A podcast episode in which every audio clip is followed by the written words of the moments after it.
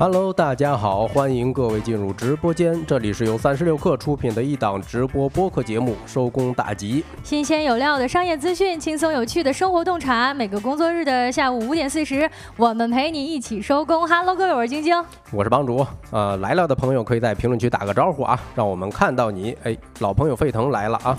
沸腾算是每次的这沙发位置啊啊！其他朋友呢进了直播间也可以跟我们打一个招呼，扣一个定位，扣一个一都可以。今天呢是九月七号，哎，九月七号星期四了啊啊，星期四呢就离周末也快了一步了。不知道大家今天工作的感觉是怎么样的？有没有发现什么有意思的事情呢？嗯，欢迎老朋友 LX 啊，也欢迎新朋友泡芙。泡芙说是第一次看，呃，喜欢我们的节目呢，可以进行一个预约啊。然后，哎，泡芙说这是一档什么节目？那我们就介绍一下吧。既然有了新朋友啊。呃，我们收工大吉呢是一档每在每个工作日下班的时候开播的直播播客，这里有新鲜有料的商业资讯，轻松有趣的生活洞察，希望在未来的日子里能够充实各位下班路上的小耳朵。让你在忙碌的一天之后什么也不错过。嗯，没错，就像帮主刚才给我们介绍的一样啊，我们收工大吉呢是一档直播播客节目啊，不露脸的音频节目，会在每个工作日的下班时段跟各位聊一下今天的一些新资讯、一些新消息啊。今天呢星期四啊，开头这个互动话题呢，想跟各位聊一聊，有没有发现哎，最近呢各种品牌联名整活倒是挺多的。嗯，最近一个最火的联名品牌可能就是瑞幸加酱香科技啊。哎。没错，没错，没错。这几天是呃，瑞幸加上茅台的那个呃叫酱香拿铁，特别特别的火啊。但是他们火了之后呢，哎，其他的品牌呢就眼看着跟着开始整活了。不知道大家有没有注意到？嗯，对，嗯，等会儿我们的运营小助手呢，哎，推了一张照片哈，你看，就是。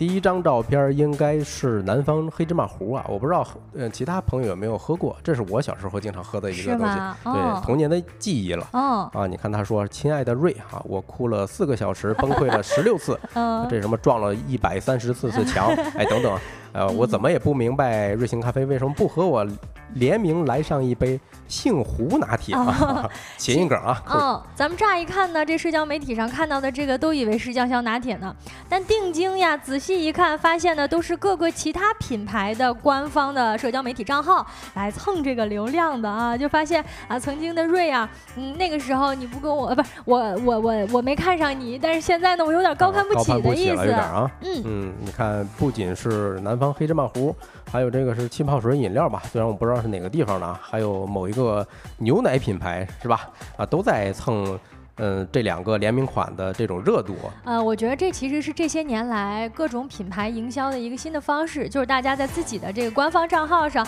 开始越来越人性化，然后越来越有活了，越来越有这个节目了。对，不过我有个疑问啊，你说它这个包装都这么像茅台，会不会涉及到侵权呢？呃，它不是像，它其实它那个包装，它其实就是本来就是酱香拿铁，它没有做什么改装。哦，明白了。哎，它其实就是晒了这个图片。那你可能会因为这个图片点进去，哎，点进去一看呢，说哦，原来是其他品牌，哎，自己在说瑞呀，你咋不跟我联名呢？原来这样，那侵权的可能性会小一点啊。没错没错。各位进入直播间的朋友呢，也可以跟我们打打招呼。另外呢，不知道大家有没有发现啊，我们左上角呢已经上了一个福袋。为什么要上福袋呢？因为今天是星期四。啊，星期四抽奖是我们收工大吉一贯的一个老传统了，因为咱们要疯狂一下。不光这些品牌整活啊，我们是每到周四的时候也给大家整点活啊。每到周四的时候，至少我们会抽两个福袋啊，希望大家能够全程跟我们的节目。嗯，也希望大家在星期四这一天能够在一周的工作学习当中喘上一口气儿。我们算是给提前大家庆祝一下周末的快乐时光哈。对，毕竟过了周四就是周末了啊啊！你那是周五不算了是吧？对，周五就直接就忽略了。嗯啊，也有一少也有不少的朋友呢表示说，好像周末听不到我们的节目，感觉有点孤单。那也跟各位再次通报一下啊，就是我们开通了小宇宙、苹果的 Podcast 以及 B 站等等平台，也欢迎大家去关注一下啊。如果我们错过了直播节目的话，也可以在这个呃收工之后呢，去其他的平台上回听。嗯，那一会儿我们就正式进入我们今天的话题讨论啊。在今天的节目中，我们会跟各位聊一聊今天我们特邀的一个专家，星图研究院的薛红岩老师来讲一讲，嗯，个人养老金已经在广东打算全面推开了。来，这件事儿跟我有啥关系呢？嚯，今天我们厉害了，我们请人了，请摇人了啊！嗯啊，以及最近在小城街头雨后春笋般涌现的中式汉堡。哎，到底是怎么一回事？以及我们节目的经典环节，今天吃点啥？一个帮你解决在晚上吃什么的栏目。嗯，各位是不是有点期待了呢？那在正式开始这些话题之前呢，让我们用几分钟的时间，依旧进入我们今天的资讯罐头。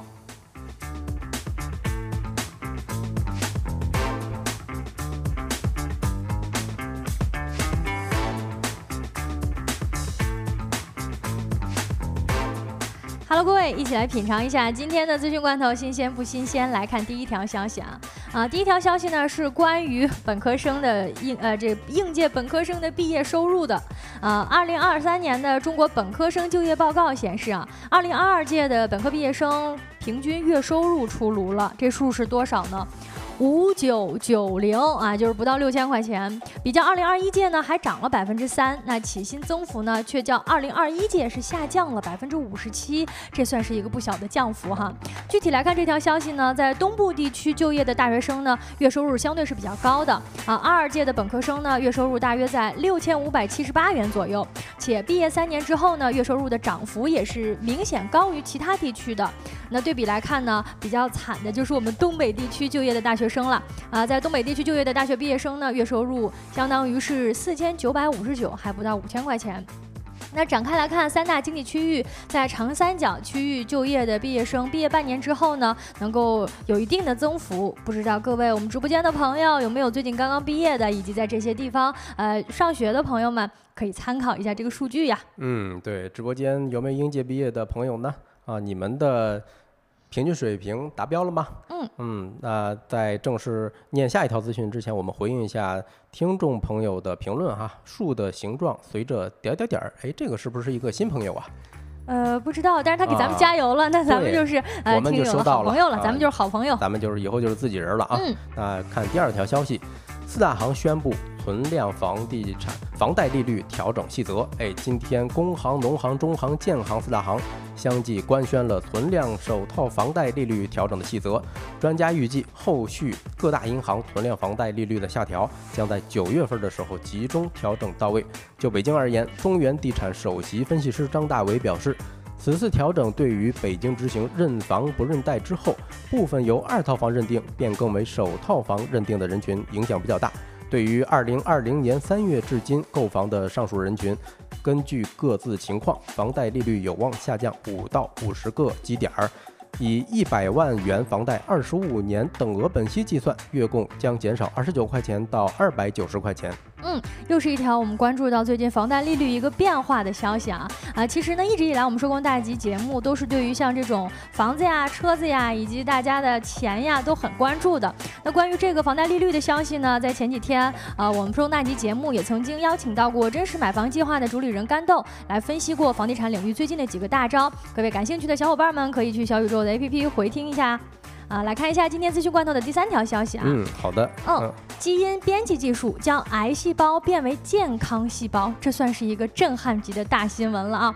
美国冷泉港实验室科学家呢，在一项新的研究当中发现啊，使用啊某种基因编辑技术，可以使横肌啊横纹肌肉瘤细胞内的一种特殊蛋白质复合物失效。导致呢肿瘤细胞能够转变为健康的肌肉细胞。那最新的研究呢有望可以催生新的癌症治疗方法。相关的论文呢刊发在了最新一期的美国国家科学院院刊上。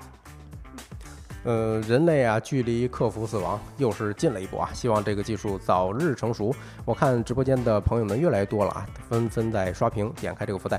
呃，感兴趣呢也可以分享给你身边的朋友，呃，提高一下中奖的概率啊。那我们看第四条信息。十一假期，国内的机票人均客单价一千两百九十三块，较暑期上涨了两成。三十六氪获悉，黄金周假期将近，国内旅游产品截至九月六日的预订单量同比增长了近五倍啊，这个数是真不小啊！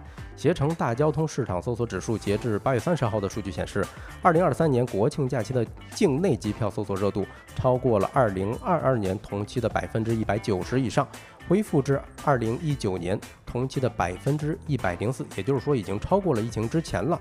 假期境内酒店市场搜索热度高达二零二二年同期的四倍以上，相较二零一九年同期增长了百分之一百二。嗯。呃，马上十一黄金周就要到了，不知道各位听友们有没有出行的打算呀？我们刚刚看到的数据呢，显示是国内的无论是酒店呀还是机票呀，价格都是挺高的。不知道大家会不会因为这样而不出去玩了呢？可以选择一下自己城市的周边游，也是一个不错的选择。来看今天资讯罐头最后一条消息啊，关于联名的啊。麦当劳跟特斯拉最近合作推出了限定包装。嗯，近日呢，麦当劳宣布与特斯拉跨界合作，推出了一个叫“特斯拉限定原味麦旋风”的包装。这个限定包装呢，于九月六号到九月二十六号期间上线在麦当劳的全国多家门店。此外呢，根据这一款产品啊，官方还推出了具有着全金属流线设计的满电赛博勺啊，用这勺吃，不知道是不是真的能连电啊？活动期间呢，可以参与积分抽奖啊，消费者呢就有机会获得麦旋风的优惠券以及特斯拉的实物周边等等。嗯，对，我们的主播晶晶呢，她是一个卖门成员，对对对啊，不知道晶晶有没有兴趣去尝试一下这个东西？哎，我对麦当劳是非常有兴趣的，但是特斯拉的这个，啊，好吧，那怎么样？嗯，我买了这个包装的话，是不是买送一辆是吗？打个折，对，可以有啊。好，以上资讯整理自三十六氪、科技日报、财联社、新民晚报、Food Talks，稍后回来进入我们的说来话不长环节。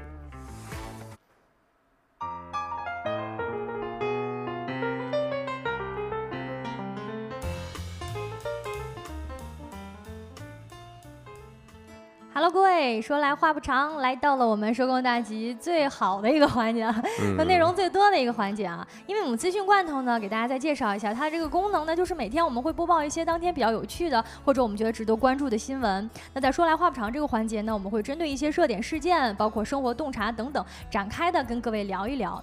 啊，第一个话题呢，我们要聊到的，在公屏上也可以看到它滚动的字幕啊，就是说大家有没有发现啊，最近有很多中式汉堡店越来越多了。啊，这个我还是有一些。怎么说呢？也不能说发言权哈，有些观察，有些观察。我在各大短视频平台或者说是中长视频平台上，经常看到他们的解读啊，就是有些自媒体。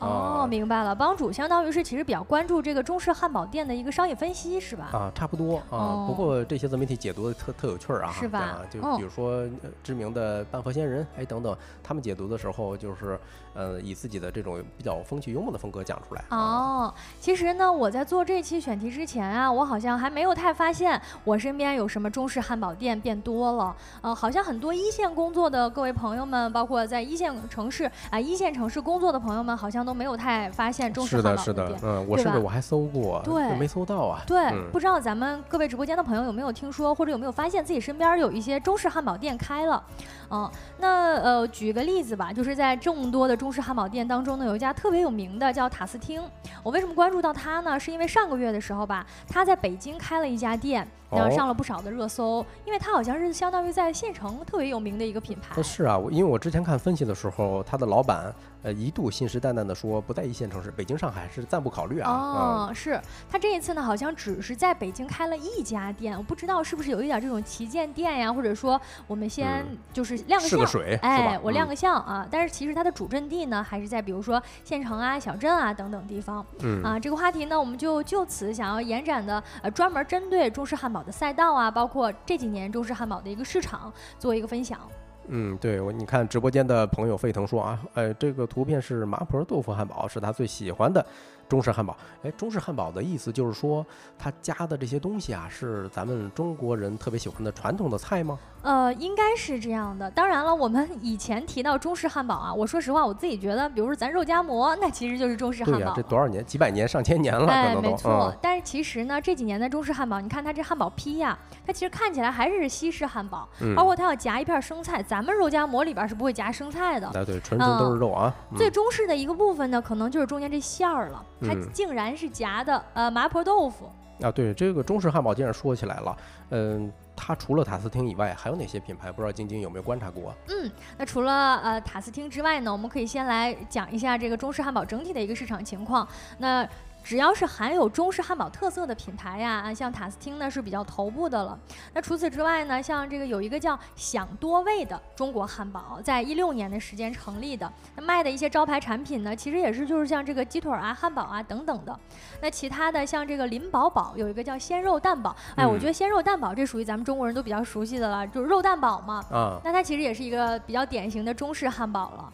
好，那那个塔斯汀呢，相对于像融合一点，嗯，贾国龙呢也是比较值得一提的一家中式汉堡的品牌啊。对，这个是西贝的创始人哈，这个名字。哎，对，没错没错，而且贾国龙在北京是有不少的，我有点过贾国龙的外卖，不知道大家有没有点过啊？哦，这个我还真没吃过，好吃吗？我觉得挺好吃的，但是我是当时的感觉是觉得性价比不是很高啊。多少钱呢？大概？呃，好像是三十块钱，三十多块钱一个套餐。那我我我的概念里，如果说我我拿它跟汉堡比，那我们常常吃的麦当劳、肯德基的话，其实也是三十多块钱一个套餐，但是你能吃饱。我现在就感觉那贾国龙的那个堡，我当时好像点了一个小炒黄牛肉堡。哎呦，这个还挺中式的啊。啊，没错，而且它那个馍也不像刚才咱们看到的这个塔斯汀的馍，它那就是馒头，我感觉。嗯，是，其实就是。馍夹肉，馍夹中国菜，嗯。对，所以我听下来哈，就是它但凡跟所谓的中国的传统的菜肴挂上点钩，它就可以说是所谓的中式汉堡了。哎，没错没错。其实呢，究竟什么是中式汉堡呢？不同的品牌也有自己的理解。那比如说像塔斯汀，它是用一个呃特制的这种汉堡坯来夹一些像麻婆豆腐啊、梅菜扣肉啊、北京烤鸭等等这种彻彻底底耳熟能详的中国菜。啊，另外呢，就是像贾国龙这种，他其实更更重新定义了一下汉堡吧，我觉得是这样。的啊，这个怎么说？就是因为它的本身品牌的影响力已经非常大了。那他现在入局，想要把这个行业再相当于重新定义一下。呃，也不是这个意思，就我的意思是说，他产的这个汉堡，你其实你拿到那个产品的时候，你觉得汉堡跟汉堡没关系，你这就是肉夹馍，你是新式肉夹馍。哎呦，那就是肉夹馍换了一个。换了个名，哎，对，是吧？所以呢，不同的品牌其实针对这中式汉堡啊，都是给出了自己的一个解决方案。但是我们可以大概统称的把这些都称为现在中式汉堡赛道当中一些比较跑得比较快的、跑得比较好的品牌。嗯，啊，那在今天的节目当中呢，我们想针对塔斯汀这个事儿着重的来讲一讲，就是塔斯汀到底是谁啊？他现在到底有多厉害？我们这些在一线城市工作的这些小北漂们，在没有听说过、不知道他的时候，其实人家你的门店扩张的已经是海了去了啊，在呃开展。下面信息的时候啊，我们先公布一下中中奖信息吧。哎呦，我看不到这位朋友的名字啊，我只看到了一棵树，是吧？绿色的，这是一表情包吧？然后后面是点点儿，哎，星星，哎，恭喜这位朋友吧。呃，也希希望你及时在后台填写一下你的联系方式，我们会把礼品，呃，送给你。好，那接下来回过头来，我们继续说到塔斯汀。塔斯汀到底是谁？呃，不知道各位朋友有没有吃过塔斯汀的，或者说大家在自己的家乡有没有看到过塔斯汀的，也可以在直播间跟我们互动一下哈。啊，其实呢，这家塔斯汀呀，我们今天是以中式汉堡的身份了解到它的，但是呢，它最初是一个卖披萨的店。哦，对，这个有所耳闻。对，所以你看他那个名字，你看咱刚才说的贾国龙，这名字其实非常中式了对对。但是塔斯汀呢，咱们听起来好像还是有点西式的，哎，有点这种。像外国人的名字啊。没错，啊，他其实早年间呢是卖披萨的啊，其实已经卖了七年，但是呢，好像门店一直不温不火啊，直到二零二零年之前呢，他好像只有数百家店。啊，二零一九年的时候呢，门店数刚刚破百，哎，但是呢，这个时间节点来到了一个非常关键的，就是一九年到二零年的时候，这一年呢，塔斯汀推出了中国汉堡的一个新的定位，嗯。也就是说，他们打算开始出这种中式的汉堡了，就是不再就是原来原来的那个披萨了，纯西式的这种套餐。他们现在开始主打了一个中式汉堡的定位。此后呢，门店就开始出现了爆发式的增长，在二一年年底呢，突破了一千家。截至目前，塔斯汀在全国的门店有四千五百家。哎呦，你说两年的时间开了这是多少？三四千家店啊？对，哟，这个是太夸张了。没错。嗯，我猜啊，他一定是采取了。连锁加盟这种形式，不然的话，直营店可能是没有这么快啊。啊，当然，嗯你这个分析也是相当有道理的啊。嗯我只是很震惊的时候，在我查到这个数据的时候，我发现他已经开了四千五百家店，可是我们竟然不知道，而且似乎他好像在其他的地区非常非常火，嗯尤其是在社交媒体上。是，呃嗯，我了解到的信息啊，他目前主打的还是三五线城市啊、人家叫县城年轻人的第一个汉堡啊，主打是这哦概念。哦，一般咱们在老家啊吃汉堡，无非就是麦当劳、肯德基，但是也是在一个地级市。哎，对对对，其实我们老家是嗯没有麦当劳、肯德基的，咱们哦那其实都叫那种什么麦麦肯基，啊，麦肯基，哎，对，一还些某来士是吧？对对对，但是嗯他们呃某来士算比较好的了，像麦嗯肯基这种名字，就是各地有不啊同的这全山寨的，完全山寨的一嗯些品牌了。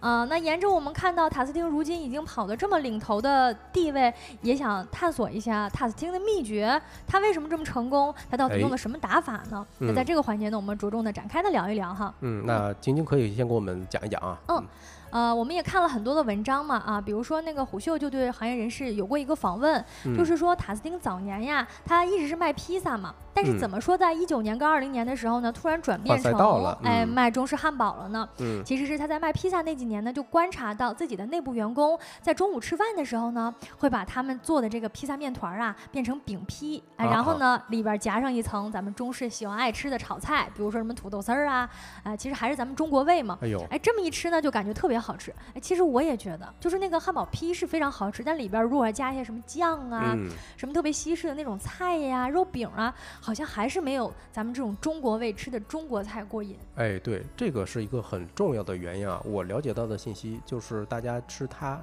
的很重要的原因就是喜欢吃它现烤的这个面胚嗯，哦，而且它现烤的面胚呢是远远质量要好于另外两家的啊，就是比较知哦名的巨头。哦啊，，反而成了它一个标签。咱且不说，呃，你认不认为它好吃，但你一定会记住它啊。很少有咱吃这个汉堡的时候，突然发现，哇，这个是热乎的，很少有哈。哦，对对，嗯确实是因为我们从一开始接触汉堡这类快餐的时候都是预，制餐，哎感觉嗯其实它就是好像有点冷冷的，其实也能吃。是的，嗯，所以当年呢，呃，他们就通过观察自己的内部员工这样来吃，觉得很好吃，就就换了赛道了，拓展嗯了自己的这个选择，算嗯是对自己的这种中国味非常忠诚。于是，在一八年的时候呢，他们就推出了现烤的这个汉堡坯。慢慢的，他们就发现这个汉堡啊加中国菜增速。远远是高于披萨的，嗯，所以呢，在这一年，他们就选择在呃中式跟汉堡之间做了一个结合。就像你刚才说到的，它不仅是保证呃，就虽然不能保证产品一定是好吃，或者一定是符合所有人的这个期待跟胃口，嗯但是确实它非常有话题度。啊，就是再加上嗯，就是中国所谓的一个中式这么一个定位，是吧？没错没错，嗯再加上那些年的国潮开始兴哦，起，这个这个词儿特别火啊。对，啊，我我当时我也听了一个比较搞笑的，说往往根据自己的经验啊，这个国潮。呃，我把你当国潮，但是你可能把我当韭菜。很多品牌是做这样的，是把消费者割了一轮。哎，是是嗯是，就是因为比如说我们谈其他品牌的话，它做了一些国潮，相对可能是更多是营销方向的。但是嗯咱们今天谈到的这个美食啊、餐饮啊，那汉堡确实是你把它夹中国菜，那你确实也是一个国潮吧？这个我觉得还是挺恰当的。嗯，是。另外，它很火的一点啊，我看了很多资料，都说它非常非常非常的便宜。呃，最夸张的时候到什么地步呢？有些特殊的时间，比如说周几，他们可能会打个折。也有网友啊，曾经七块多买了三个汉堡。哦哦、这个就是说，你看，同样的，而且它的汉堡是量大实惠啊、哦，呃，虽然也是油炸的，大家知道吃它也不健康，但是呃顶不住它就是便宜呀、嗯，啊没错，这也是一个非常重要的原因，就是塔斯汀能够在一众这个快餐单品当中突围的，就是价格了。嗯消费者其实对价格非常敏感嘛，尤其是它的走的这个路线还是比方说乡镇啊，比如说县城啊。是的，是的。那那我们嗯肯定是喜欢买便宜的呀，所以说他们就是在高性价比领域里算是拔得头筹。啊，这个特别像雪王啊，蜜雪冰城，这个据说这个品牌马上要上市了啊，有可能他们的打法路线是很像的。哦，你啊说塔斯汀快要上市了啊吗？不不不不是蜜蜜雪冰城。哦，没错没错。嗯那接下来我们就说到第三点，就是其实呢，呃，跟蜜雪冰城走的路线也是一样的，他们就是不走高端精英化的一个创业，就是专注下沉市场。其实我们谈到中式品牌呢，它的这个呃品牌化也不是什么新故事了。你看咱们之前呃也熟悉的像西少爷的肉夹馍啊，包括像虎头君的煎饼，其实都算是呃快速扩张的一些这种中式的快餐了。但实际上呢，他们走的一直都是一种精英式的创业的路线，比如说从一线城市起步，然后逐渐的开始再往下沉走。但是这一次我们谈到的塔斯汀呢，其实就跟蜜雪冰城是比较相像的，是啊，就是我们把这个数千家门店都在各个地方开起来啊，最后呢啊，在今年八月的时候，就说上个月的时候，拥有了几千家门店之后的塔斯汀，才把第一家店开到了北京，而且地点呢选在了北京西站附近。哦，这个人流量至少是。是有保证的啊！哎，来，我们回应一下网友的评论啊，不错！感叹号，他说啊，我们高中学校门口的汉堡也很便宜，肉也很大，很大块儿啊！我猜啊，呃，这个也是一个。呃，小城市来的朋友，对吧？不然的话，嗯，他的打法也不会像塔斯汀这种，是吧？主打的就是三五线城市的小镇青年。嗯，是小镇其实都有各自的这种快餐品牌啦，只不过呢，现在品牌化的不多啊。今天我们谈到的塔斯汀呢，算是呃不走精英化路线的一个中式快餐，所以呢，今天打法才会这么成功。那除此之外呢，也是因为他们不停的在加强下沉市场的覆盖率啊，不停的认为就是以下沉为王者，所以呢，抢占了非常。大的市场，那由此呢也衍生出来了它不同的营销打法。比如说我们前面提到的，像肯德基啊、麦当劳啊，这些都是我们童年时代的精英套餐了，那都是老贵的了，在我们的内心当中哈。是的，嗯嗯，其实你说到这个营销打法啊，那一来是它掐准了国潮这个赛道，其实在还有一个点就是这两年我们吃的汉堡啊。严重的同质化，突然来这么一个，呃，就是价格很低、打法很凶猛的，那大大家肯定都想尝尝鲜，对吧？嗯，没错没错。而且呢，它的营销路线也跟传统的不太一样，它不太出铺这种大面积的广告啊、电视广告啊、街头广告啊，反而呢，它非常着重在社交媒体平台上面出这种种草的图文啊、探店的视频等等的。那确实通过这个方式呢，也带来了很多很多的这个团购啊、人流量啊、客流量。嗯，对。那既然我们讲了这么多这个话题，要不我们就先聊到这儿啊。然后呢，嗯，接下来一个话题，我们跟大家来聊一聊最近特别火的一个概念哈，就是广东的个人养老金要马上全面推开了。这件事跟咱们有什么关系呢？嗯。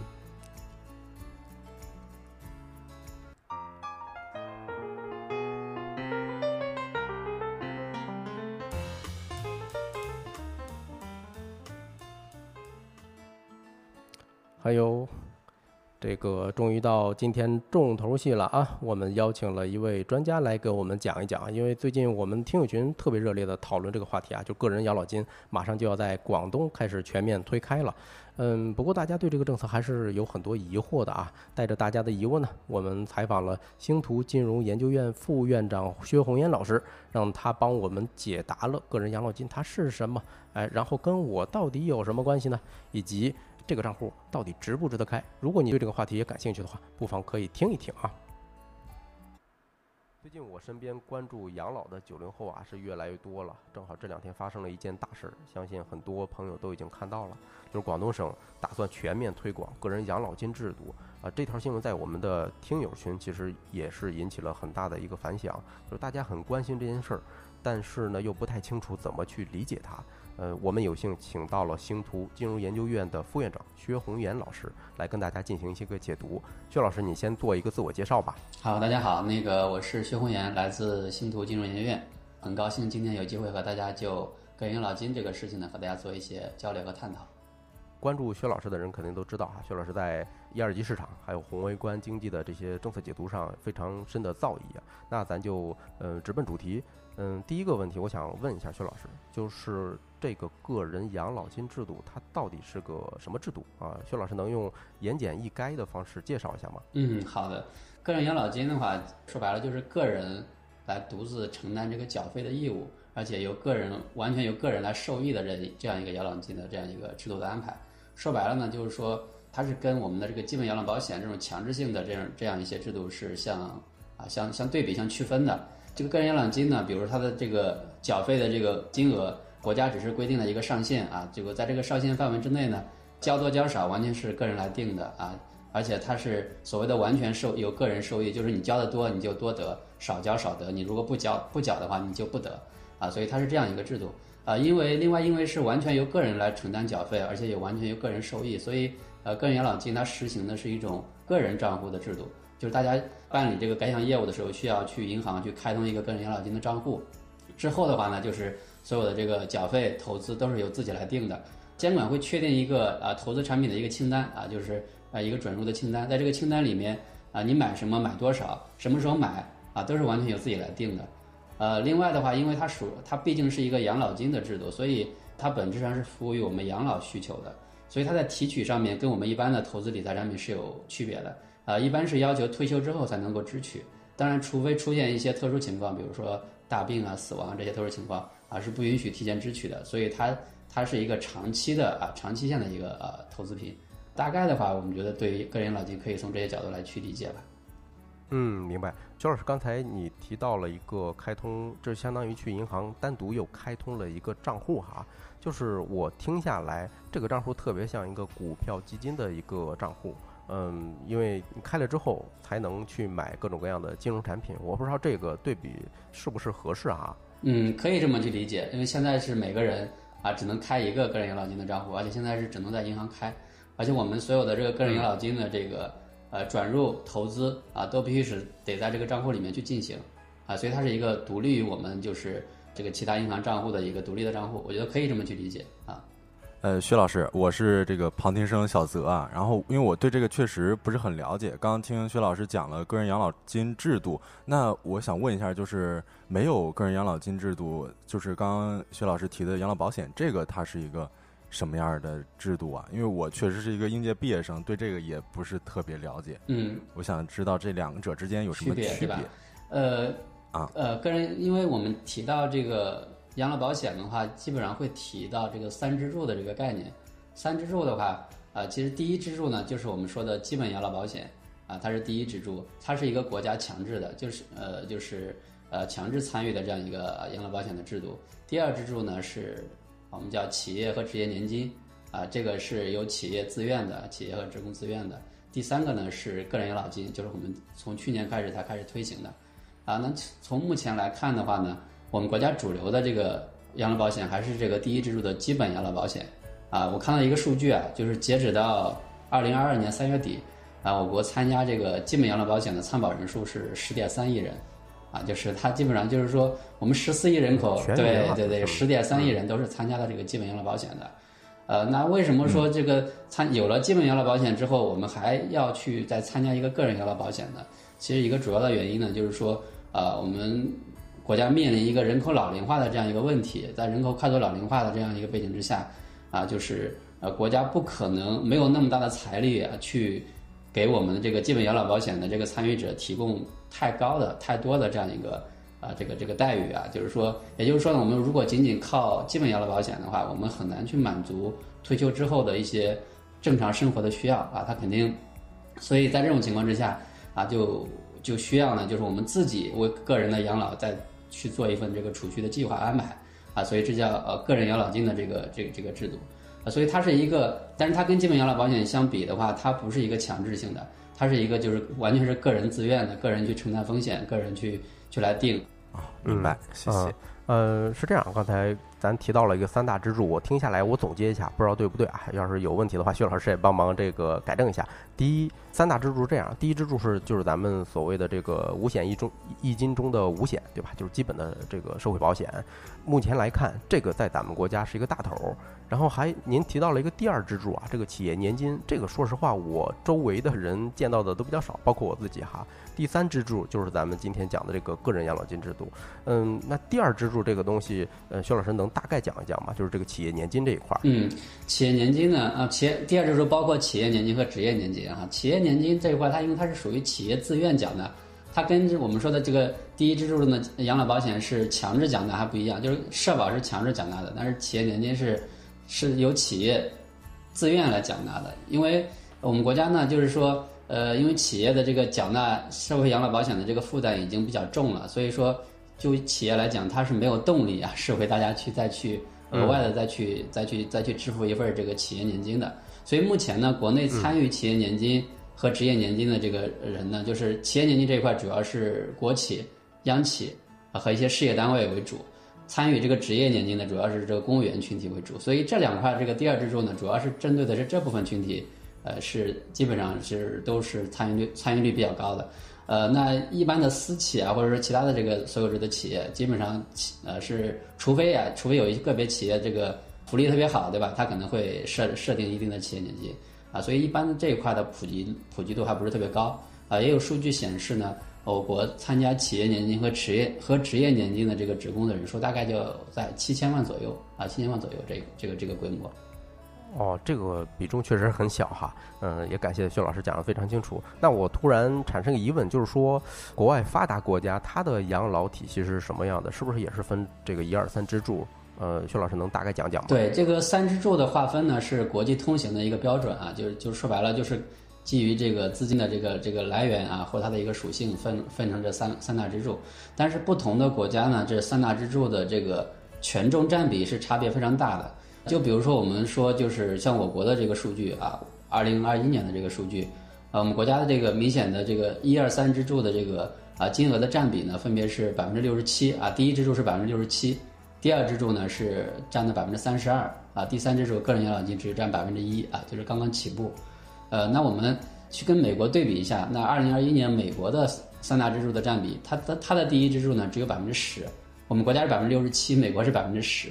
那第二支柱，我们国家是百分之三十二，那美国是百分之五十八，啊，那个第三支柱呢，我们国家百分之一，美国是百分之三十二啊，所以说，呃，像像美国跟美国去比的话，它它明显是第一支柱不太发达，主要是靠第二支柱、第三支柱啊来做的。所以说，呃，三支柱的划分是是国际是一致的，但是每个国家它的这个中间的这个比例和权重还是差别非常大的。嗯，对，嗯，那回到咱们这个新闻哈，就是我挺好奇的，为什么？这个个人养老金制度是首先在广东来推的，它不能说是在广东先推，而是说因为去年十呃十一月的时候，其实就已经在全国的第一批试点啊，就是啊选了一些城市就开始了啊，应该是说广东第一个是说全面全面铺开，应该是从广东开始铺开的，就是我们国家的这个个人养老金的它这个制度的这个安排的模式，就是先在一些试点地区先试行一年。然后呢，再逐步的再放开啊，是采取的这样一个模式，呃，按照去年十一月啊去放开的第一批试点，所以说现在其实也也接近了，也接近这个第一批试点结束的这个时点了。啊，所以这个时候广东啊打出了第一枪，对吧？然后全面放开，那我相信其他的省市也会快速的去跟进的。所以为什么是广东？这个我觉得更多的是 可能是有一定的偶然性和巧合吧，它未必有特别强的这样一个背后的一些一些什么信号意义在里面，因为都得推开，都得明白明白。嗯，好，呃，感谢薛老师解答哈。就是那咱接下来聊一聊，就是这个个人养老金制度推广开之后，它产生哪些影响啊？就是，嗯，比如说，那我作为一个老百姓来讲，对我来来说是有哪些好处？具体一点的，因为我听说，比如说里头有一些细节哈，呃，税收什么递延等等这些，我说实话 理解起来稍微有些困难。薛老师能帮忙分析分析吗？嗯，对，呃，其实我们在谈到个人养老金的好处的时候，很多人会第一时间想到是税收的优惠。但其实坦白讲，税收优惠呢，这个是一个方面，但是它不是一个主要的方面啊。我觉得最主要的方面，其实还是说白了，个人养老金呢，它的好处就是为我们自己的老年生活提供更多物质层面的保障，就是它它作为一种它作为一种长期储蓄，它能够让我们的这个退休以后的老年生活有更多的这样一个物质呃物质的这个来源。我觉得这个才是最重要的。嗯，对，就是它的社会意义更大，是吧？对对对，你你我具体再说一下这个税收的这个优惠。现在目前的话。呃，因为涉及到这个个税的优惠嘛，所以说国家也设定了一个缴纳的上限啊，就是每个人每年最多现在是一万二啊啊一万两一万两千块钱，就是你想多缴也不行，一个月对对对，然后这个呢是类似于我们的这个呃像是可以税前抵扣的，跟我们的这个房租啊或者是房贷啊啊父母赡养啊，包括赡养父母或这个养育子女的一些这个个税的这个税前抵扣是一样的啊，都是在税前可以专项附加税对对对是可以专项专项抵扣的。然后在领取啊，等你退休之后领取养老金的时候呢，再直接按百分之三的税率进行缴纳，就是你到时候再补缴百分之三的这样一个一一一个税率，这就意味着，如果说你现在的个税税率是高于百分之三的话，你就能够去享受这个税收优惠。但是它的潜在的潜台词就是说，你如果现在不需要缴税，比如你的收入啊扣扣扣掉七七八八之后，你不需要缴税，你如果参与了这个制度，你其实在领养老金的时候，你还是要交百分之三的这个税的。所以它并不是说对，并不是对所有人来说都是有一个税收优惠的这个这样一个制度。至于说你享受多少多大的这个税收优惠啊，就取决于你目前的这个个人的税率是多少。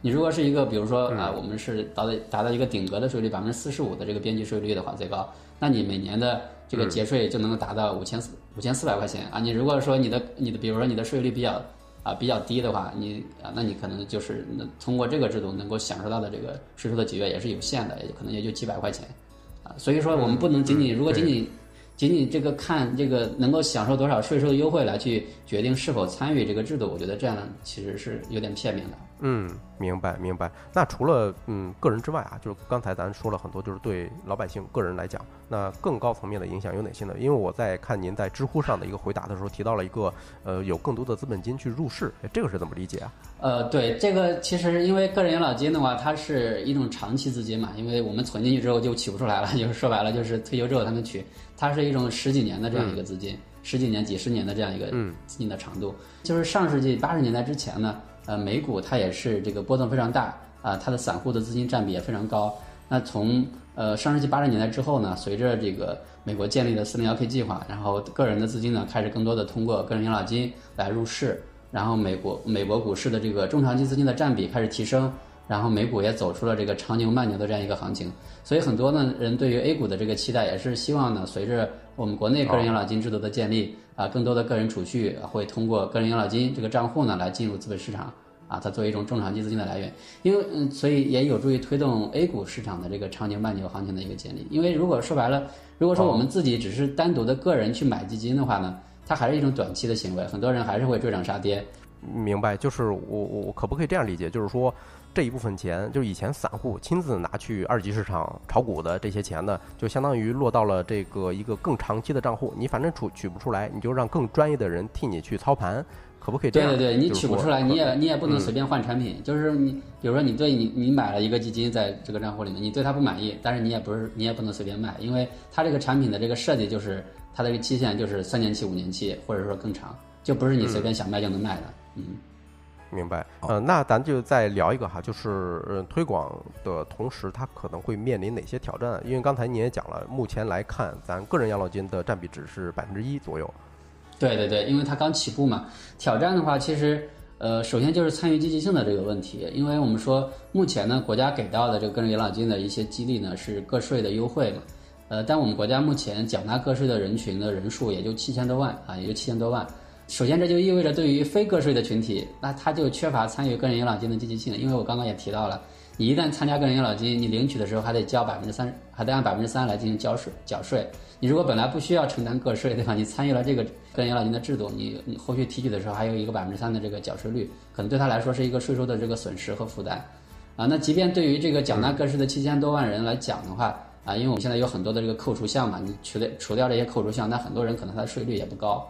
对吧？或者说也不需也不需要实际的缴税，所以呢，这个税收的优惠呢，它目前只是对于更多的对于中高收入的群体，它其实有一定的这个呃激励的效果。那对于中低收入的这个群体来讲，或者更广泛的这个群体来讲，它其实从这个税收上面是享受不到太多的这个激励的。即便能享受到，很多人可能也是几百块钱一年几百块钱的这个优惠，也也也缺乏足够的吸引力。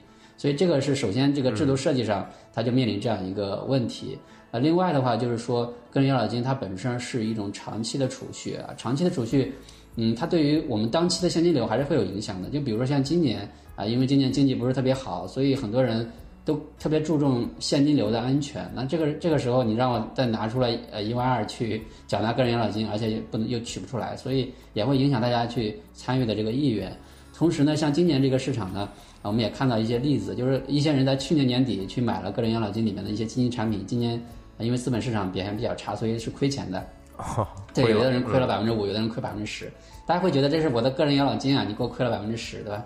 它也会有一种示范效应，会影响，就是影响大，对对对，影响影响其他人，就是继续参与的热情。因为个人养老金它是每年都要缴纳，而且缴不缴是你自愿的。所以我如果看到我今年的产品表现不好，那我明年可能就不愿意缴了。对，我就不缴这一万二了，所以它还是会，所以这个产品的表现啊，能否能否就是说有一个相对稳健，有一个相对比较好的表现，它也会影响大家参与的这个热情啊。所以说，呃，起码从去年到今年的这样一个表现来看，好像还不是特别，还不是特别理想吧，还不是特别理想。所以我觉得这些都是我们中长期说要做大个人养老金这个账户面临的一些呃潜在的问题啊，需要不断的去优化、去完善。对，听起来更多的是来自于人性的挑战啊，是的是的。对这个制整个制度的，嗯。我觉得这个其实很很容易理解，因为你像我吧，我有时候就不太想要去那种延时满足，因为这是你为自己老了之后的自己存钱嘛，嗯，而且你还不知道它到底会不会一定能保底。刚刚薛老师也说他有可能会亏，所以我就觉得这个让我感觉有点儿，呃，对，是确实是会有挑战的啊。对，这个看来市场教育还是很重要的哈，因为就嗯，不知道薛老师能不能给打打鸡血哈？因为在我个人来看，因为我是买基金有一段时间了，呃，有个五年以上时间了，所以我个人觉得长期来看的话，还是嗯还是比较香的。我不知道薛老师怎么看？对，因为个人养老金这个产品呢，它其实也不仅仅是基金哈，它里面有呃产品种类比较多，也有也有储蓄、养老储蓄啊，就是一些中长期的这个存款，也有一些养老理财产品，就是银行推的一些保本的理财产品，包括一些养老保险产品啊，也有当然也有一些这个我们说的这个权益性的公募基金的这个产品，而且这些产品呢，呃，都已经是监管机构优中优中选优之后的了，因为它都是经过监管机构清单制的这个筛选的，不是说任何产品都能卖的，不是它随便可以卖的。所以说，能够进入这个清单让大家去选择的产品，本质上来讲都是优中选优的这个产品，这是首先是一个保障。另外一个呢，就是说我们就是说还是看长期吧，因为短期确实是。如果是权益性的产品，短期它的波动性是在所难免的，尤其是今年的市场这么行情这么差啊、但是我们说个人养老金，我们着眼的是中长期嘛。那中长期的话，呃，我们就用中长期的这些规律啊、中长期看一般的这些统计的规律都都会发挥它的效果啊。所以说呢，如果说我们把眼光放长一点啊，其实参与到这个个人养老金这个账户里面啊，无论是你参与买里面的这个存款，还是说去买里面的这个公募基金的产品啊，应该都是嗯，至少不会让大家去去亏钱的，要不然这个制度的设计啊，它就会去调整、去优化，来保证让大家更多的去去有一个更好的收益，这样才能吸引更多的人参加参加其中嘛。也就是说要相信时间的力量，也要相信专业的对，也要相信这个监管嗯。或者说国家去推行这个制度嗯，它的努力啊，它肯定会让这个有一个好的结果，否则的话，它会产它它就它这个目的就达不到了嘛，对吧？还是希望能够做大这个个人个人养老金账户的。是，那最后咱再聊一些比较细节、比较具体的吧。就是说，哎，聊了这么些，那薛老师在您看来啊，就是值不值得开通养老金呢？以及就是开通养老金该怎么开呀？哎，该该该交多少呀？能买什么呀？这这些东西，您能不能给我们大概介绍一下？对，那就是呃，其实我我的建议呢，就是说，当然我们首先还是要保证我们当期的现金流的这个这个这个安全，对对吧？你如果说在你的嗯当期的、先保对对对当期的生活、当期的现金流，呃，是有一定的这个富裕的情况下，还是建议尽量的去参加啊个人养老金的这样一个制度，因为它这个就像我们买这个参加这个养老保险是一样的，对吧？参加基本养老保险，呃很多人就是我也是退休之后才能够取，但是我们其实说白了就是为我们老年以后的生活去提供一个保障嘛。这个我觉得是牺牲眼前利益去换取一个长期长远的这样一个这样一个利益嘛，对吧？嗯，所以这个呢，我觉得如果说你当期的现金流并没有压力大到说你去你没有什么钱，那那就另说了。如果说你有一些富余的资金的话，我建议是参与参与其中的。那一下参与之后的话，其实它的这个这个，因为有已经有了一年的试点，所以也比较的简单，比较方便。因为现在首先各大银行都在去 推广这个产品啊，去鼓励你开户啊，去你跑到任何一家银行，只要这个银行有这个业务啊，这个网点它可能都有这个这个拉个人养老金这个账户的任务啊，所以你去任何一个网点咨询，那客户经理都会非常的热情的去帮你教你怎么去开通。对，还可以薅薅羊毛，现在，对对，还可以 薅羊毛，还会有一些，还会有一些小的福利。因为个人养老金这个这个钱是长钱嘛，对于对于银行来讲，这个粘性是非常高的，对吧？它一旦你开了之后，可能就未来几十年你都是它，你都是这家银行的客户了。所以说它是有很强的这个动力，让一些血，让一些力，然后让你去把这个账户落在那儿的。所以你如果说真的想去开的话，去任何一家银行的，当然也得这家银行它是有这个业务的哈，去这个网点去咨询都可以去很方便的开通。开通之后的话，你就就会有一个专属的一个页面啊，你就从这个你的银行卡里面转啊，转一年只能最高转一万二，转进去之后，那里面有一些呃产品啊，有一些产品清单供你选择，它也会分类啊，分储蓄类的、理财类的啊、公募基金类的啊，就是你或者是一些保险类的，你你按照你的这个人的这个啊投资的这个习惯或者或者是偏好啊，可以去啊进行相关产品的一个交易就可以了。薛老师，我我还想提一个问题啊，就是刚刚咱们说现在是广东省全面推广个人养老金制度，然后现在咱们又可以在一些呃各种银行里边开通咱们这个养老金账户。那我我们在比如说我们现在在北京是可以，北京在北京是第一批试点点试点城市，北京可以的啊，对，嗯嗯，行，感谢薛老师。小泽还有什么问题想问吗？呃。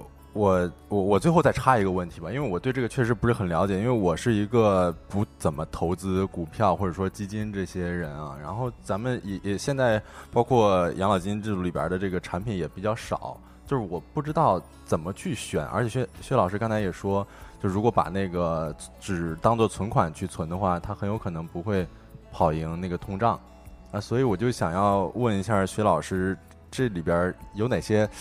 具体的产品是吗？对对对对对。对它那个产品的话，就是有那个养老储蓄类的产品啊，就是存款有，对有有理财啊，有就是银行的银行的理财，有保险公司的保险养老保险保保养老保险产品，还有还有保险啊公募基金啊，就相关。其实我们主流现在遇到的这些产品，在这个个人养老金账户里面它都有，只不过这些产品呢是经过银呃这个国家金融监管总局它这个白名单啊，就是审批之后的。就是清单制的一个管理，就是只有经过它的一个审核，在各方面满足一定的条件和门槛之后，才能够进入到这个这个清单里。所以我们只是在这个清单里面啊去买，而且不同的银行它可能这个选择的这个呃产品呢也也不一样哈。所以说呃你可能在不同银行开通之后，你的呃可供选择的产品在初期可能也还是有一定的这个区别，但是它的它的种类就是这这几大类。啊，那就是如果说，比如说我确实是没有买过公募基金啊，对于这个呃这个波动有点承受不了，其实也可以买里面的养老储蓄，它里面的养老储蓄的利率也是高于我们在这个 外面的这个这个这个利率的，而且它的里面的包括它的里面的这个养老理财的产品，它的这个历史的收益率也是比我们呃在这个普通账户里面买到的也是要也是要好一些的。那毕竟说这个对对这个产品清单是经过啊筛选筛选以后的，对筛选以后的，嗯。所以说，关键的还是说我要参与啊！一旦参与之后，具体你怎么去操作，我觉得从长期来看都不会踩雷啊，至少不会踩雷。嗯嗯，好的，明白了。哎，真的是非常感谢徐老师，因为其实，在前面有好几个问题我都想插话，但是徐老师下一句话就已经把我的疑虑给打消了 啊！我觉得，相信听友们如果听到徐老师的这些解释，应该也能够像我一样，对于这个养老个人养老金制度有一个相对来说比较全面的理解吧。嗯嗯，行，感谢薛老师啊。那以后有机会的话，因为个人养老金现在刚刚开始嘛，呃，像薛老师也提到了一些他目前还存在一些挑战，未来有新的发展的时候啊，我们还希望能再邀请薛老师跟大家呃进行一次分享。嗯，好的好的，好，那咱今天的采访就结束了。好，对感谢薛老师，感谢薛老师啊。好的，嗯，不知道各位听众朋友们是听完之后有没有对个人养老金制度更清楚一些了呢？晶晶有什么感受啊？呃，反正感觉非常专业了啊！今天我们把这个话题呢定到了关于个人养老金制度的，也是确实是听友群有朋友在反映，说对于这个事儿特别感兴趣。但是呢，这个毕竟门槛有点高，而且呢，还有朋友担心说我们几位主播不太了解。这个我们今天节目就展示了，说其实我们不了解嘛，没关系，我们会请专家来的。那这次呢，也请到了星图研究院的呃薛红岩老师来给我们讲解一下哈。呃，这期节目呢，我们算是把精华版放到了今天的收工大吉节目当中，但是呢，呃，因为节目时长。的限制嘛，我们后续呢会把完整版上传到小宇宙上面，也欢迎各位听友群呃里面的朋友可以到时候一起回听一下整个我们访问的完整版。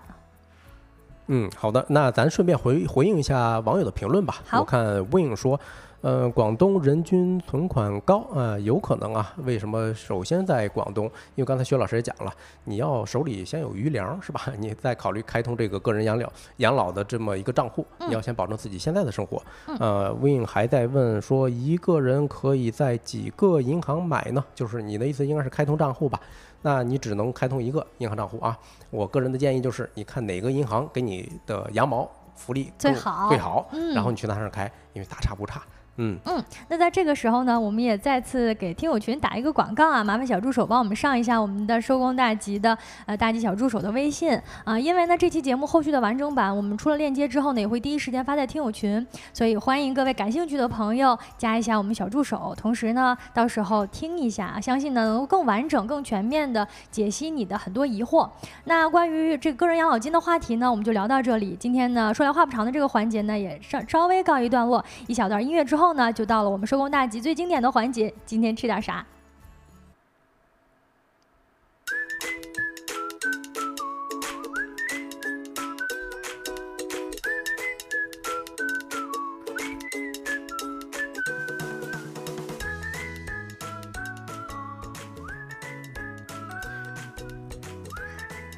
？Hello，欢迎回来。真着急呀，真着急呀！你这是，还没我这不走开是吗？不是我不是不是，我这不是想着是那个啊大家刚刚就是补充了非常多的精神食粮，嗯稍微呢听这个音乐缓一口气儿哈。啊，缓一口气儿嗯，有朋友问小助手怎么加呢？可以看一下我们直播间公屏上面右下角的这个二维码，就是我们小助手的微信啦。你加一下他，他会把你拉到我们的听友群里。嗯，是的，呃，后面再有嘉宾的话，我们还会第一时间把嘉宾跟我们对谈的这些记录啊发到我们的听众群里头，没错以及我们有抽奖活动的时候，我们也会优先在群里头提醒一下。嗯、没错，以及呢，如果大家对什么话题感兴趣啊，想要呃了解哪方面的内容呢，咱们都可以在听友群里边点菜。哎，我们几位主播呢会竭尽全力为您上菜的。那聊到菜呢，这个环节啊，我们就要聊到吃点啥了。吃点啥一直以来是我们收工大吉一个非常受欢迎的栏目，因为到这个点儿大家确实都饿了。哎呀，那今天吃点啥呢？啊，吃铁锅焖面啊啊，咱就直接揭晓答案了。那刚才晶晶不是说着急嘛？哎，确实聊到这个时候的时候，我现在肚子已经非常饿了。明白。对，那咱就直奔主题。嗯，那你看小助手比咱还着急啊，就直接把图片儿上了。哦，哎，确实，这是对今天咱们讲的主角嗯铁锅焖面。嗯就为什么要讲这个话题呢？是因为昨天晚上十一点左右的时候，我们的听众群里头啊，突然上了一张铁锅炖的图片。是吧？哎，开始了互相伤害啊啊！然后那个是东北的铁锅炖啊，嗯但是上面满满的铺着一层吸满了汤汁儿的面条儿，哦，哎，就直接给。我十万暴击啊！哎呦，这个嗯焖面啊，上面这一层面可谓是整个铁锅炖的全部精华了哈。啊，你看这就是东北人的认证啊，这铁锅炖就是东北特产啊，哦现在来自东北人的认证。但是我们东北铁锅炖，我们不放面条我们放的是那个啊饼，呃，哦玉米面饼呀饼，或者是对，或者是纯的白面饼，还有那嗯。种花卷儿，啊对。那是比较正宗的啊嗯。那呃，我们就讲一讲今天的主题啊。今天是铁锅焖面。嗯其实呢，很多地方都有焖面这一道主食。嗯，那你比如说昨天，呃，铁锅炖里头铺的那个，啊，估计也是改良过的哈。哦，然后河南呢，内蒙也有这焖面这种吃法。嗯，但是咱今天聊的是山西的口味啊，哦也是因为咱们群里的一个听众朋友，他是山西人，嗯哎，提了这么一嘴。嗯，山西面食大家都知道是世界面食的根源。面食种类太丰富了，就是毫不夸张的说，有个山西的朋友跟我讲啊，如果你每天吃一样面食，你一年到头三百六十五天绝对不重样。哦，就是说山西这边确实做面食相当地道，而且嗯花样百出啊、今天我们找到的这一份图片呢，是来自山西的这种做法是吗？是的，呃，这个应该是排骨豆角焖面啊。你看咱评论区已经有朋友认证了，嗯这个应该是一个这是什么分号还是百分百百分号号啊？说这个图正宗，嗯哎，这是山西的朋友吗？啊，艾丽亚说可以形容一下口味儿吗？来，让帮主给我们形容一下这个的口味儿吧哎。呦，我这现在口水都咽不及啊！帮主对于嗯吃是非常非常了解了，以及对于各种各样东西的口味儿，他是那种啊，能骑两个小时自行车跑到远处吃一碗面啊，就是吃一碗好吃的的人。嗯，没错啊，呃，那我们就直接开讲啊。首先，咱从它的制作的整个流程来给大家介绍。好，首先，它是焖面哈，嗯焖面就是一定是焖制的，嗯，它跟有点像，我不知道南方的朋友啊，嗯，你们肯定吃煲仔饭之类的，它做法有点像，但是用的铁具不一样。呃，南方煲仔饭用的是那个叫陶瓷啊、哦砂锅，哦，但是焖面呢，咱们用的是铁锅，哦，然后这些辅料是铺在下边的。嗯啊，另外一个就是要讲到它的主角了，就是焖面之前先要干嘛？哎，首先就是豆角，我感觉啊，豆角应该属于山西铁锅焖面的灵魂了啊啊。昨天咱们嗯群里头这个朋友山西朋友说啊，为什么山西人一定会吃土豆角焖面？嗯是因为山西的土地非常的贫瘠啊，适合种的也就是这些东西，豆角、土豆啊之类的哦产量比较高。所以其实配菜比较少。是的，对，农家小院种个十几枝儿，够吃一整个夏天。哎，嗯所以这是主菜之一啊。嗯对，另外嗯还有一样东西就是这个肉啊，咱不能忽略了这个肉，毕竟大家都还是喜欢吃肉啊。对，嗯，它的肉基本上是这样，就是先煸炒再嗯炖啊，就是比如说排排骨也好啊，五花肉也好，嗯，炒完之后加水，大概没过食材，就让它咕嘟一会儿。哦哎，，这时候有一个特别特别巧的做法，就是拿铁勺子、大勺子往外撇这么两三勺的汤汤。哦，哎，这个汤干嘛用呢？大家可以猜一猜啊。最后放，呃，是把面条拨上去之后，嗯，然后再浇上去。哦，啊，因为你毕竟蒸面嘛，对吧？它下面是沾着汤汁儿的，对对对，但是上面还是有些白。所以那个面啊还是有点干，你必须得把这汤汁浇上去，然后再继续煮它焖它哈，把它给嗯焖熟。是的，是的。那接下来讲面条啊，面条呢，当然是手手擀面了。呃，如果是山西面食的话，没有一样不是家里头自己做的，啊，肯定就是手擀面。其实昨天呃前两天咱们讲了一次焖肉面，嗯啊，就是苏式的一种面哈、它那种面就是机器压的，添了很多碱面儿。嗯那种为什么是汤面习惯用那种面呢？是因为它不容易膨胀。它是不是不吸汤啊？对，哦啊，，那种在里头泡泡在汤里头泡的时候，不用不会胖。当时说了一个词儿叫囊，是吧？哦泡囊了，不会发生这种。嗯，但是呢，咱们的焖面就是想吸点儿汤，但是它也不会膨胀哎，我心想可能是咱们汤放的少还是怎么着？对，哦嗯，，它不会说特别囊，但是嗯它会把这些汁儿啊吸到面条的本身。哎，所以一定要手擀面啊。呃，接下来就是掌握火候了。呃，你焖面你要焖到什么程度呢？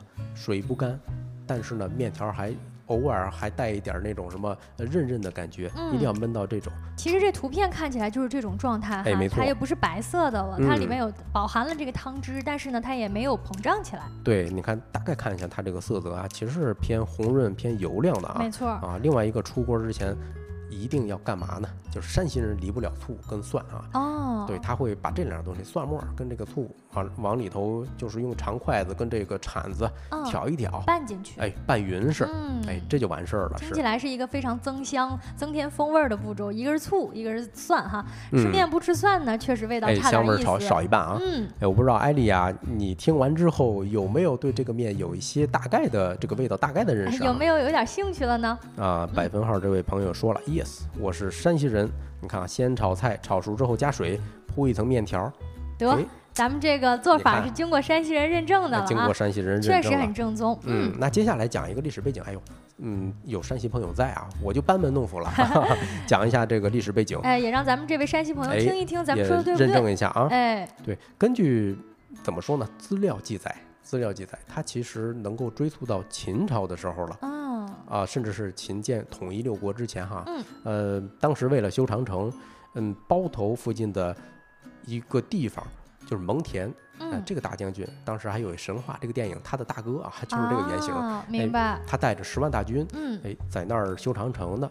哎，这时候呢，他就是受到周边村庄的一村民的一种吃法，嗯，哎，就是想让将士们第一时间吃到热乎的、哎香喷喷的这个面条，所以就其实当时叫法叫什么一锅烩。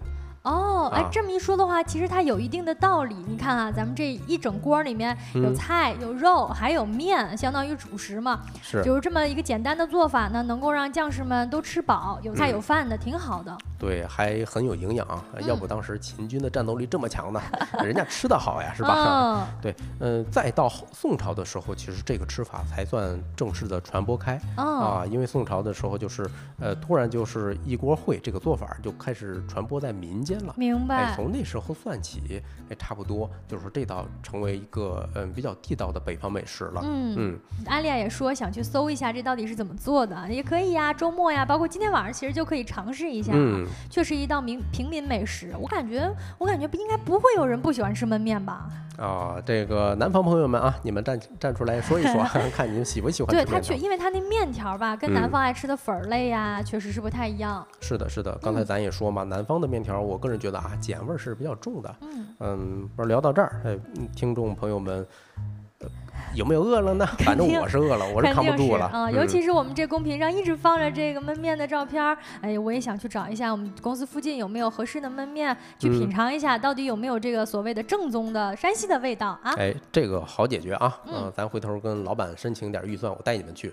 啊，这这店的名字我还记着呢。哦，啊，得嘞。听众朋友们加群之后，我再告诉你们。哎，肯定有人想嗯知道啊！那别忘了加一下我们听友群，麻烦小助手嗯再给我们上一下啊，然后加一下我们的听友群，到时候帮主就会把他的那些独门收藏的好店都在我们群里面分享一下。那嗯，在节目的最后呢，也再次跟大家报告一下，我们收工大吉这档节目，我们呢会在每个工作日的下班时段开播，五点四十到六点四十。啊，现在呢就是我们节目进入尾声的阶段了。在我们节目当中呢，每天会播报一些当日的新鲜的商业资讯，以及一些轻松有趣的生活洞察，还有商业分析。